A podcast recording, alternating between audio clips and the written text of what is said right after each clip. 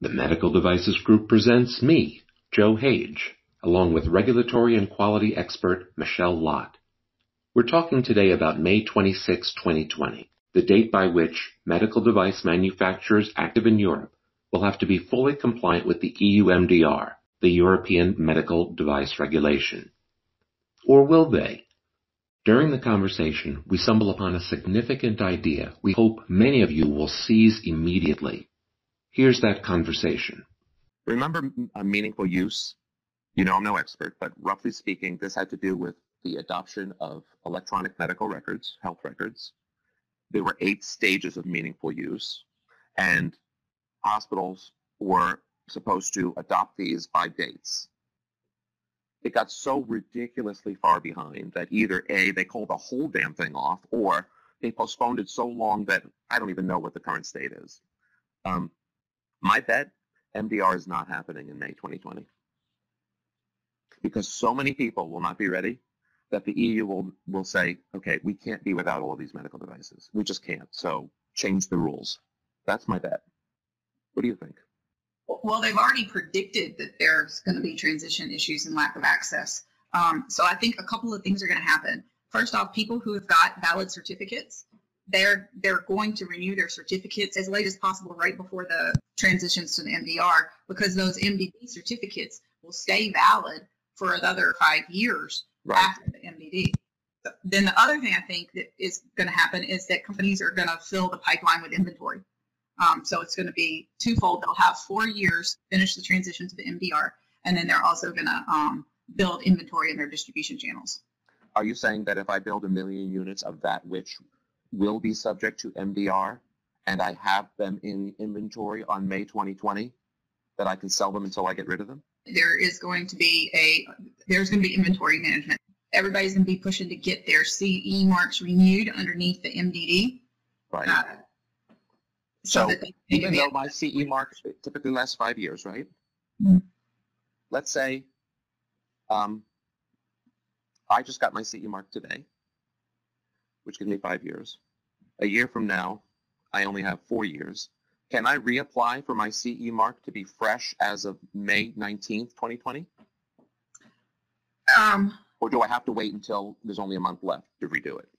No, so the problem is, is to, to get a CE mark renewed takes about four to six months of you've got to update your technical file. Your notified body has to review it. It has to go to panel, which is like. What if nothing changed?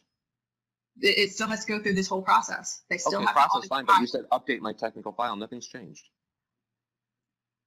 In Europe, the the technical standards they can they change every few years. The harmonized standards. So you have to review your product. Your your clinical evaluation report changes. You have to update your complaint trends. Um, there's a lot of uh, of post market data that you have to update. So it's never like literally nothing changed if you added a product, you have to update, you know, a single product to an existing product line. You have to update all of that information every time you you apply for a new CE mark or a CE mark renewal. Okay, so is it in everyone's best interest in October? Should all of Europe in October apply for a CE mark again on their existing marked stuff so that by May of 2020, they've got a five-year run rate? Yes, if their notified body will still issue CE marks underneath the MDD, because Why there's going to be because there's logistically going to be a period of time where the notified body knows it does not have the resources to be able to complete a review under the MDD before the they have to cease issuing. Right. What if uh, I were to say on Tuesday, everyone doing business in Europe, go file for your CE mark today? Today. Today. Because that'll give you a five-year run rate. Mm-hmm. Is that a good idea? Yes. So you, you only have four years, not yeah. five, you've got four years for the restricted CE marks under the MDD, which means you can't make any product changes. So you change your sterilization, you change your packaging, you add a product, you change a contract manufacturer, anything that would be considered a significant change. You can't make any of those things underneath this restricted certificate. All you can do is sell your product as is under the CE mark as you have it issued. You can't make any significant changes to your product, even if you have a valid CE mark underneath the MDD during the transition period. which we are presently in. No. So, so we're presently in this transition period where industry has time to prepare for the MDR, at which point you're in a kind of second restricted transition period where CE marks that you got in the first transition period to prepare for the MDR will remain valid. Right. They're only going to remain valid as long as you don't make any significant changes. I got that. Because anytime you make a change, you need to apply. A, a significant change. Define significant.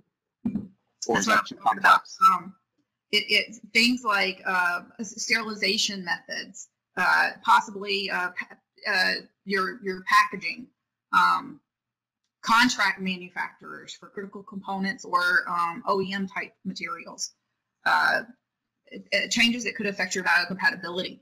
Each notified body is going to interpret the nature of significant change a little differently. And so if you're selecting a notified body and you think you're, you have product changes coming, you need to ask your notified body how they're interpreting significant change.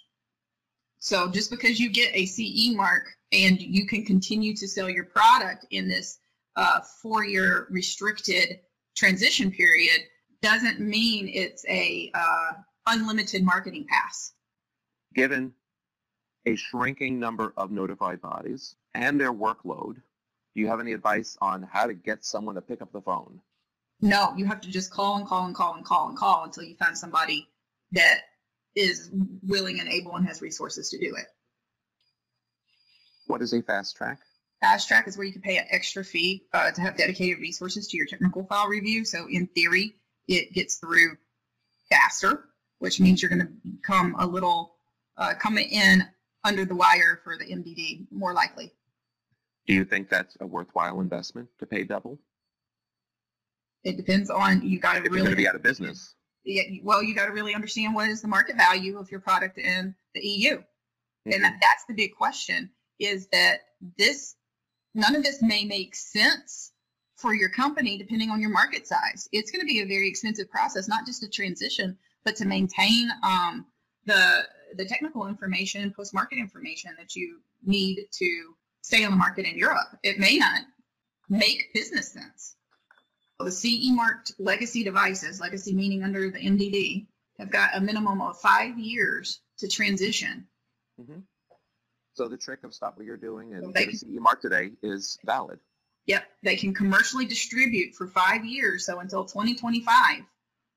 But once that certificate is expired, there has to be a sell-off uh, stock period. What does that mean? So it's July 2020, and I still have a thousand units of this stuff left.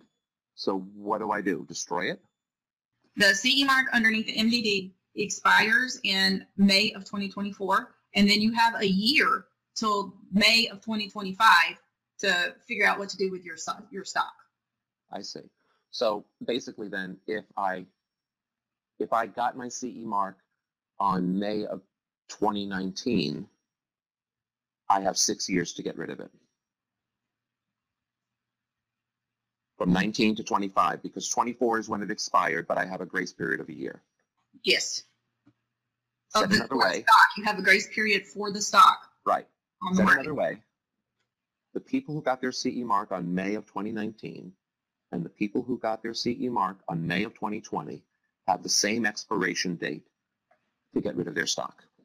Yes. Got it.